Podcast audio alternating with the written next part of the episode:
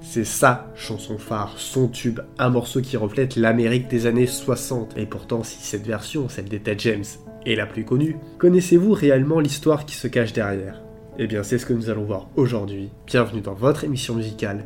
Et aujourd'hui, nous allons parler de Atlas. Atlas est une chanson écrite par Mac Gordon et Harry Warren, pour le film musical Sun Valley Serenade en 1941, version enregistrée par l'orchestre de Glenn Miller. Mais l'enregistrement n'apparaît finalement jamais dans le film, car le directeur du studio, Daryl Zanuck, déclare dans la presse Il y a trop de grands succès dans ce film, gardons-en un pour le prochain. Une version vocale a été enregistrée et sera incluse dans le film Orchestra Wife en 1942.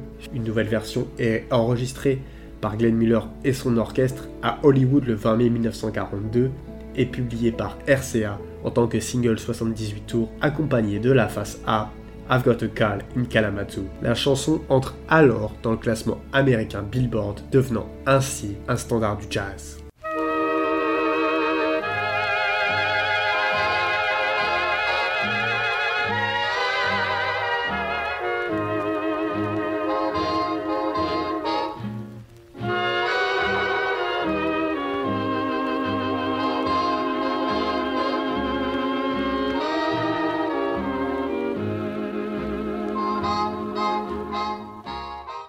Mais la chanson va vraiment devenir célèbre à travers les États-Unis et le monde, à travers la version de la jeune Etta James. Au moment de la sortie de la chanson, la ségrégation existait encore aux États-Unis et le mouvement des droits civiques était à son apogée. Au printemps de la sortie de la chanson, le Ku Klux Klan attaquait les Freedom Riders et d'autres militants des droits civiques en Alabama. Atlas a été examiné de près par la population blanche préjudiciable du pays et les cheveux blonds teints d'Etta James n'ont pas aidé sa cause. Atlas a été enregistré dans le cadre d'une tentative de réinvention après le passage d'Etta James chez Chess Records. Dans ses mémoires de 1995, elle partage Je n'étais plus une adolescente, j'avais 22 ans et j'étais sophistiquée, ou du moins je voulais l'être. En raison de ma formation, certaines personnes ont commencé à me qualifier de chanteuse de jazz. Bien qu'elle soit une chanson sur la recherche de l'amour pour James, Atlas représente la quête de son centre émotionnel et de sa place dans la musique après une vie aussi tumultueuse. On peut sentir le soulagement du retour à la maison dans son ton, passionné mais jamais ostentatoire. La version d'Etta James évoque une impression romantique si forte et assurée que son enregistrement demeure populaire pour les premières danses lors des mariages. Parmi les couples de célébrités qui ont dansé sur cette chanson, on peut citer Kim Kardashian et Kanye West, et ainsi que Nicole Kidman et Keith Urban. Atlas est une chanson d'amour classique avec des paroles qui reflètent les thèmes romantiques intemporels. La plupart des paroles suivent le schéma des chansons d'amour, exprimant le sentiment d'une personne tombant amoureuse. Elles évoquent l'idée que l'entrée de cette personne dans la vie du chanteur a transformé celle-ci de manière significative, comme le suggère la métaphore du jour et de la nuit, souvent présente dans les chansons d'amour. Les paroles de la chanson expriment la joie de l'amour nouvellement trouvé, avec des lignes telles que Enfin, mon amour est arrivé, mes jours de solitude sont terminés et la vie est comme une chanson. Elle souligne également le bonheur ressenti en étant avec l'être aimé. Le refrain célèbre le moment où ils se regardent dans les yeux et où le sort de l'amour est jeté entre eux, donnant l'impression qu'ils sont au paradis ensemble, avec des paroles comme ⁇ Nous voici au paradis, car tu es enfin à moi ⁇ utilisant la métaphore commune de l'amour comme un paradis sur Terre.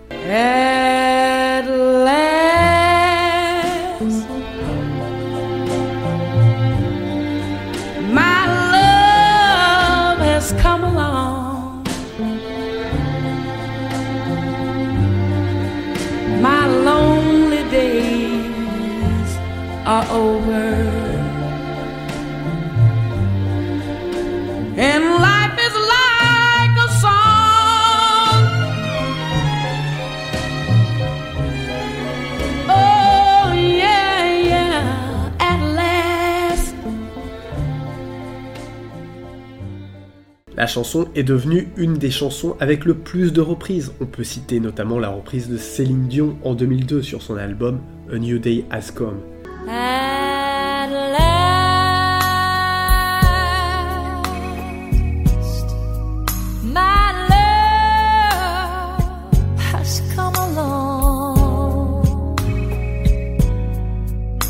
my love.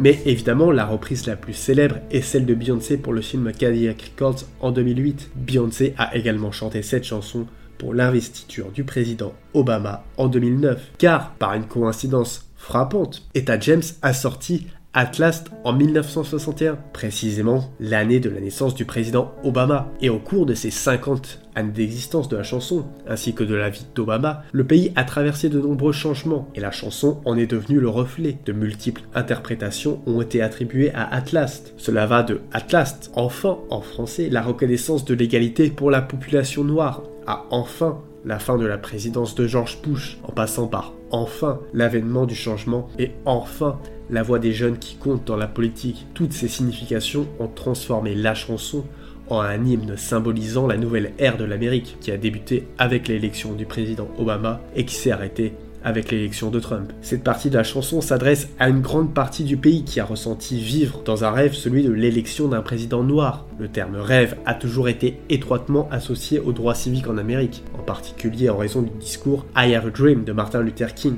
Le ton avec lequel Beyoncé a présenté la chanson lors de l'investiture laissait entendre que le rêve de Martin Luther King avait été réalisé par Obama. L'expression A thrill that I never known, un frisson que je n'ai jamais connu, fait référence au fait que le pays n'avait jamais eu de président noir et que voir un président inauguré était véritablement un honneur ou un frisson. Le goût de Atlas a évolué et gagné en profondeur au fil des ans, tout comme l'Amérique. Cette chanson peut désormais symboliser les progrès considérables réalisés par les États-Unis au cours des 50 dernières années.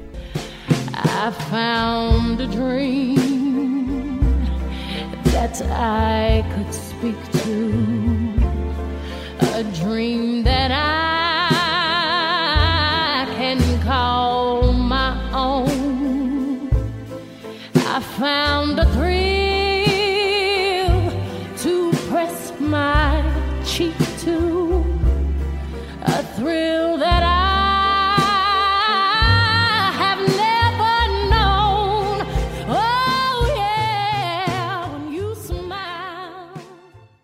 Mais cette reprise a été entachée, car Etta James a critiqué la chanteuse en disant La grande Beyoncé, comme je l'ai dit, elle n'est pas à moi. Je ne supporte pas Beyoncé, elle n'a rien à faire là-haut, à chanter là-haut le jour d'un grand président à chanter ma chanson que je chante depuis toujours. Cependant, elle a plus tard affirmé au New York Daily News qu'elle n'avait aucune intention malveillante lorsqu'elle a critiqué le président et exprimé son mécontentement envers l'interprétation de Beyoncé. Etta James a admis qu'elle était contrariée de ne pas avoir été invitée a chanté sa propre chanson pour la première danse d'Obama avec sa femme lors de l'inauguration. Cet événement a été diffusé en direct sur de nombreux réseaux de la télévision et du câble, et à chacun des balles, la chanson de danse des Obama est restée Atlas. Voilà, c'est la fin de cet épisode sur Atlas d'Etta James. J'espère qu'il vous a plu, comme d'habitude n'hésitez pas à le partager si vous avez aimé. Et si vous aimez mon contenu, vous pouvez me soutenir via la page Tipeee, le lien est en description. En attendant, moi je vous dis à lundi pour un nouvel épisode.